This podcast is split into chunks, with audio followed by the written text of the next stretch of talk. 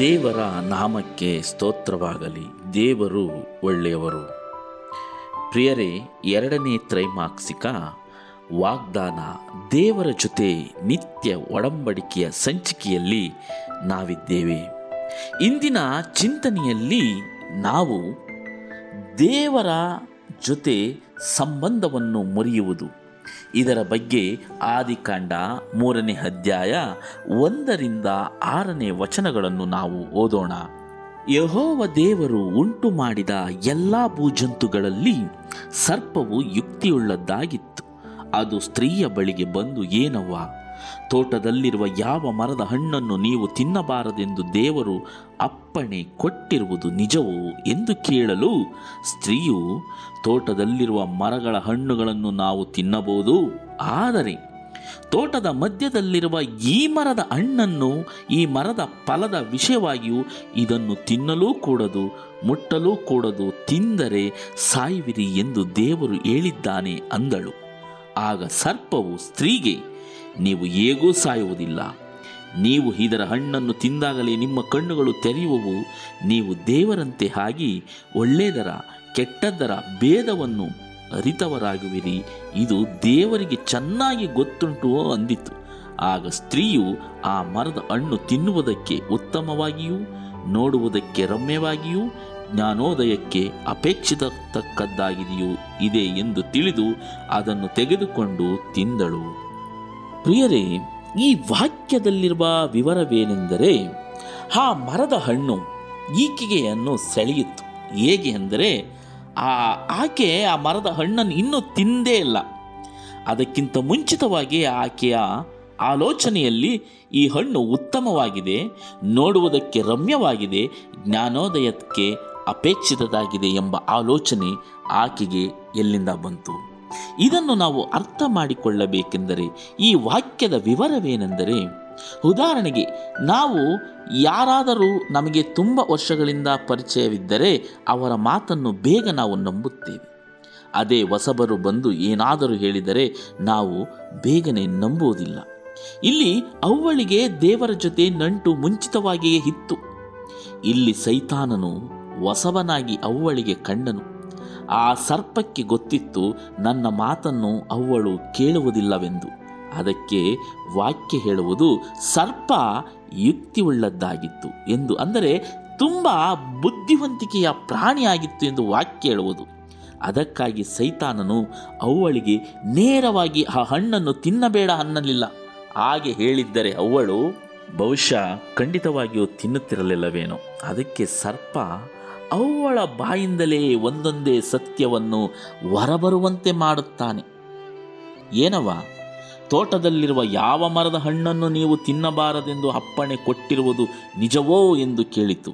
ಒಂದಿನಿದು ಅದಕ್ಕೆ ಅವಳು ದೇವರು ಹೇಳಿದ ಮಾತನ್ನು ಸೈತಾನನಿಗೆ ತಿಳಿಸುತ್ತಾಳೆ. ಎರಡನೇದು, ಆಗ ಸರ್ಪ ನೀವು ಹೇಗೂ ಸಾಯುವುದಿಲ್ಲ ಎಂದು ಆಕೆಯನ್ನು ವಂಚಿಸಿತು. ಅವಳ ಮುಂದೆ ಅನೇಕ ಜಾಹೀರಾತುಗಳನ್ನು, ಆಕರ್ಷಣೆಯ ಮಾತುಗಳನ್ನು. ಇಲ್ಲಿ ಮೂರನೇ ಅಧ್ಯಾಯ ನಾಲ್ಕನೇ ವಾಕ್ಯವನ್ನು ಓದಿದರೆ ನಮಗೆ ಸ್ಪಷ್ಟವಾಗಿ ತಿಳಿಯುವುದು, ಆಗ ಸರ್ಪವು ಸ್ತ್ರೀಗೆ, ನೀವು ಹೇಗೂ ಸಾಯುವುದಿಲ್ಲ, ನೀವು ಇದರ ಹಣ್ಣನ್ನು ತಿಂದಾಗಲೇ ನಿಮ್ಮ ಕಣ್ಣುಗಳು ತೆರೆಯುವು, ನೀವು ದೇವರಂತೆ ಆಗಿ ಒಳ್ಳೆಯದರ ಕೆಟ್ಟದರ ಭೇದವನ್ನು ಅರಿತವರಾಗಿರುವಿರಿ ಎಂದು ಆಕೆಗೆ ಆಕರ್ಷಣೆಯ ಮಾತುಗಳನ್ನು, ಆಮೇಷದ ಮಾತುಗಳನ್ನು ಈ ಸರ್ಪವು ಹೇಳಿತು. ಪ್ರಿಯರೇ, ಹೀಗೆ ಹೇಳಿ ಆ ಅವಳನ್ನು ವಂಚಿಸಿತು. ನೇರವಾಗಿ ಹೇಳಿದರೆ ಅವಳು ಒಪ್ಪುತ್ತಿರಲಿಲ್ಲ. ಅದಕ್ಕಾಗಿ ಬೇರೆ ಮೋಸದ ದಾರಿಯಿಂದ ಅವಳನ್ನು ವಂಚಿಸಿತು. ಆದರೆ ಅದರ ಮಾತನ್ನು ಕೇಳಿ ದೇವರ ಜೊತೆಗಿನ ಸಂಬಂಧದ ಕೊಂಡಿ ಇಲ್ಲಿ ಕಳಚಿ ಬಿದ್ದಿತ್ತು. ಪ್ರಿಯರೇ, ಇದೊಂದು ತುಂಬ ದುಃಖಕರವಾದಂಥ ವಿಷಯ. ಪ್ರಿಯರೇ, ಆದರೆ ಇಲ್ಲಿ ಮೋಸ ಹೋದಿತ್ತು ಅವಳೇ ಹೊರತು ಆದಾಮನಲ್ಲ. ಅವಳು ದೇವರ ಆಜ್ಞೆಯನ್ನು ಉಲ್ಲಂಘನೆ ಮಾಡಿದ್ದರಿಂದ ಮಾನವ ಕುಲಕ್ಕೆ ಪಾಪ, ಮರಣ ಅನಿವಾರ್ಯವಾಯಿತು. ಇದರಿಂದ ದೇವರು ಮತ್ತು ಮಾನವ ಕುಲಕ್ಕೆ ಸಂಬಂಧದ ಕೊಂಡಿ ಮುರಿದು ಬಿತ್ತು. ಪ್ರಿಯರೇ, ಇಷ್ಟೆಲ್ಲ ಸಂಭವಿಸಿದ ನಂತರ ದೇವರು ಇಲ್ಲಿ ಮತ್ತೊಂದು ವಾಗ್ದಾನವನ್ನು, ಒಂದು ನಂಬಿಕೆಯನ್ನು, ಭರವಸೆಯನ್ನು ಕೊಡುತ್ತಾರೆ. ಇದೇ ಮೂರನೇ ಅಧ್ಯಾಯ ಎಂಟು ಮತ್ತು ಹತ್ತನೇ ವಾಕ್ಯಗಳನ್ನು ನಾವು ಓದೋಣ. ತರುವಾಯ ಯೆಹೋವ ದೇವರು ಸಂಜೆಯ ತಂಗಾಳಿಯಲ್ಲಿ ತೋಟದೊಳಗೆ ಸಂಚರಿಸುತ್ತಿರುವಾಗ ಆ ಸ್ತ್ರೀ ಪುರುಷರು ಆತನ ಸಪ್ಪಳವನ್ನು ಕೇಳಿ ಆತನಿಗೆ ಕಾಣಿಸಬಾರದೆಂದು ತೋಟದ ಮರಗಳ ಹಿಂದೆ ಅಡಗಿಕೊಂಡರು. ಯೆಹೋವ ದೇವರು ಮನುಷ್ಯನನ್ನು, ನೀನು ಎಲ್ಲಿರುತ್ತಿ ಎಂದು ಕೂಗಿ ಕೇಳಲು ಅವನು, ನೀನು ತೋಟದಲ್ಲಿ ಸಂಚರಿಸುವ ಸಪ್ಪಳವನ್ನು ನಾನು ಕೇಳಿ ಬೆತ್ತಲೆಯಾಗಿದ್ದೇವಲ್ಲ ಎಂದು ಎದರಿ ಅಡಗಿಕೊಂಡೆನು ಅಂದನು. ಪ್ರಿಯರೇ, ಇಲ್ಲಿ ಅವರಿಬ್ಬರು ಎಲ್ಲಿರುತ್ತಾರೆ, ಎಲ್ಲಿದ್ದೀರಾ ಎಂದು ಇಲ್ಲಿ ದೇವರು ಕೇಳುತ್ತಾರೆ. ಆದರೆ ದೇವರಿಗೆ ಅವರೆಲ್ಲಿದ್ದಾರೆಂದು ಗೊತ್ತಿಲ್ಲವಾ? ಖಂಡಿತವಾಗೂ ಗೊತ್ತು. ಆದರೆ ಕಳಚಿದ ದೇವರೊಂದಿಗಿನ ಸಂಬಂಧವನ್ನು ಮತ್ತೆ ಜೋಡಿಸಲು ದೇವರು ಅವರಿಬ್ಬರನ್ನು ಎಲ್ಲಿದ್ದೀರಾ, ಬನ್ನಿ ಎಂದು ಕರೆಯುತ್ತಾರೆ. ಇಲ್ಲಿ ನಾವು ದೇವರ ಅನುಗ್ರಹ, ದೇವರ ಕರುಣೆ, ದೇವರ ಭರವಸೆ ಎಷ್ಟೊಂದು ಅದ್ಭುತವಾಗಿದೆ ಎಂಬುದನ್ನು ನಾವು ಅರ್ಥ ಮಾಡಿಕೊಳ್ಳಬೇಕು. ಎಲ್ಲ ಮರದ ಹಣ್ಣುಗಳನ್ನು ನೀವು ತಿನ್ನಬಹುದು, ಆದರೆ ಆ ಒಂದು ಮರದ ಹಣ್ಣನ್ನು ಮಾತ್ರ ತಿನ್ನಬೇಡಿ ಎಂಬ ಸಣ್ಣ ಪರೀಕ್ಷೆಯನ್ನು ಕೊಟ್ಟಿದ್ದರು. ಆ ಪರೀಕ್ಷೆಯಲ್ಲಿ ಅವರು ವಿಫಲರಾದರು. ವಿಫಲರಾದ ಮಾತ್ರಕ್ಕೆ ದೇವರು ಅವರನ್ನು ಬಿಡಲಿಲ್ಲ. ಅವರು ಬಚ್ಚಿಟ್ಟುಕೊಂಡಿದ್ದರೂ ಸಹ ಎಲ್ಲಿದ್ದೀರಾ ಎಂದು ಕರೆದರು. ದೇವರಿಗೆ ಗೊತ್ತಿತ್ತು ಇವರು ಬಚ್ಚಿಕೊಂಡಿರುವ ವಿಷಯ. ಆದರೆ ಯಾಕೆ ಅವರನ್ನು ಮತ್ತೆ ಕರೆಯುತ್ತಾರೆ ಎಂದರೆ ಮತ್ತೊಂದು ಅವಕಾಶವನ್ನು ಅವರಿಗೆ ಕೊಡಲೆಂದು ಅವರನ್ನು ಕರೆಯುತ್ತಾರೆ. ಪ್ರಿಯರೇ, ಮತ್ತೆ ಅದೇ ಅವಕಾಶವನ್ನು ಇಂದು ನನಗೂ ನಿಮಗೂ ಕೊಟ್ಟಿದ್ದಾರೆ.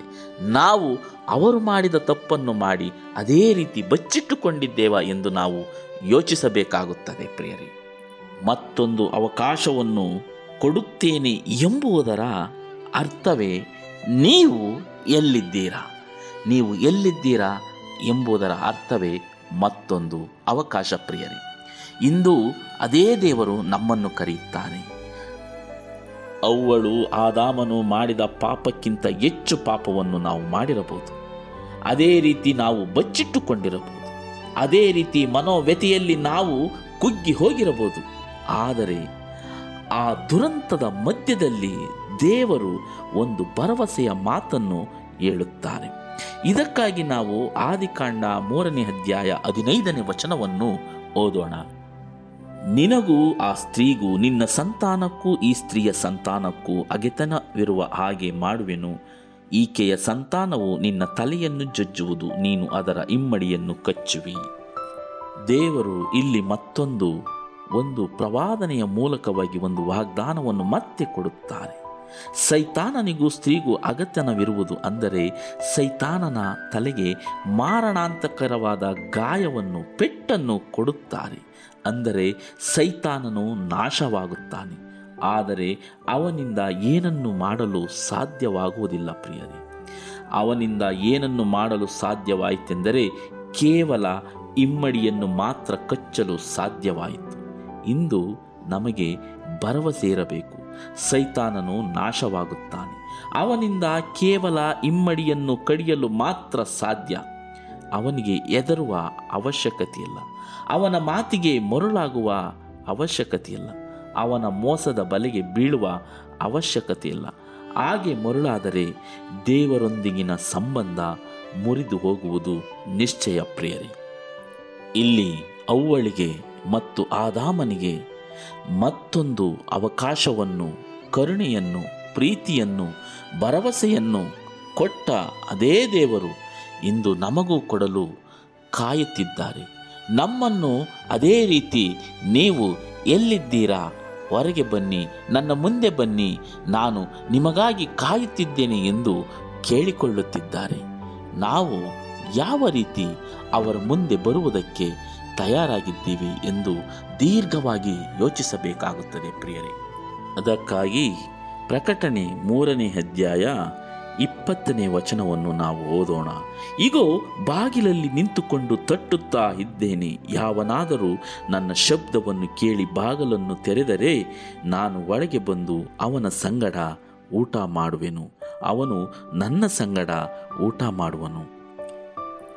ಪ್ರಿಯರೇ, ಇದೇ ರೀತಿ ಪ್ರೀತಿಯುಳ್ಳ, ಕರುಣೆಯುಳ್ಳ, ಕನಿಕರವುಳ್ಳ, ತ್ಯಾಗಮಯ್ಯಾದ ಯೇಸುಕ್ರಿಸ್ತರು ನಮ್ಮನ್ನು ಕರೆಯುತ್ತಿದ್ದಾರೆ. ಬಚ್ಚಿಟ್ಟುಕೊಂಡಿರುವ ಪ್ರತಿಯೊಬ್ಬ ಮನುಷ್ಯನನ್ನು ಕರೆಯುತ್ತಿದ್ದಾರೆ. ನಾವು ಅವರೆದುರಿಗೆ ಹೋಗಲು ಸಿದ್ಧರಾಗಿದ್ದೇವಾ ಎಂಬುದನ್ನು ಯೋಚಿಸಬೇಕಾಗಿದೆ. ಪ್ರಿಯರೇ, ಈ ಮುರಿದು ಹೋದ ಸಂಬಂಧವನ್ನು ಮತ್ತೆ ಕಟ್ಟಿಕೊಳ್ಳಲು ನಾವು ಸಿದ್ಧರಿದ್ದೇವಾ? ಈ ಮುರಿದು ಬಿದ್ದ ಆದಾಮ ಅವ್ವಳ ಸಂಬಂಧವನ್ನು ಮತ್ತೆ ಒಂದುಗೂಡಿಸಲು ನಾವು ಸಿದ್ಧರಾಗಿದ್ದೇವಾ ಎಂಬುದನ್ನು ಯೋಚಿಸೋಣ. ಇನ್ನು ಈ ಪಾಠದ ಬಗ್ಗೆ ಮುಂದಿನ ಪಾಠದಲ್ಲಿ ಹೆಚ್ಚಾಗಿ ತಿಳಿಯೋಣ. ದೇವರು ನಿಮ್ಮನ್ನು ವಿಶೇಷವಾಗಿ ಆಶೀರ್ವದಿಸಲಿ. ಆಮೆನ್.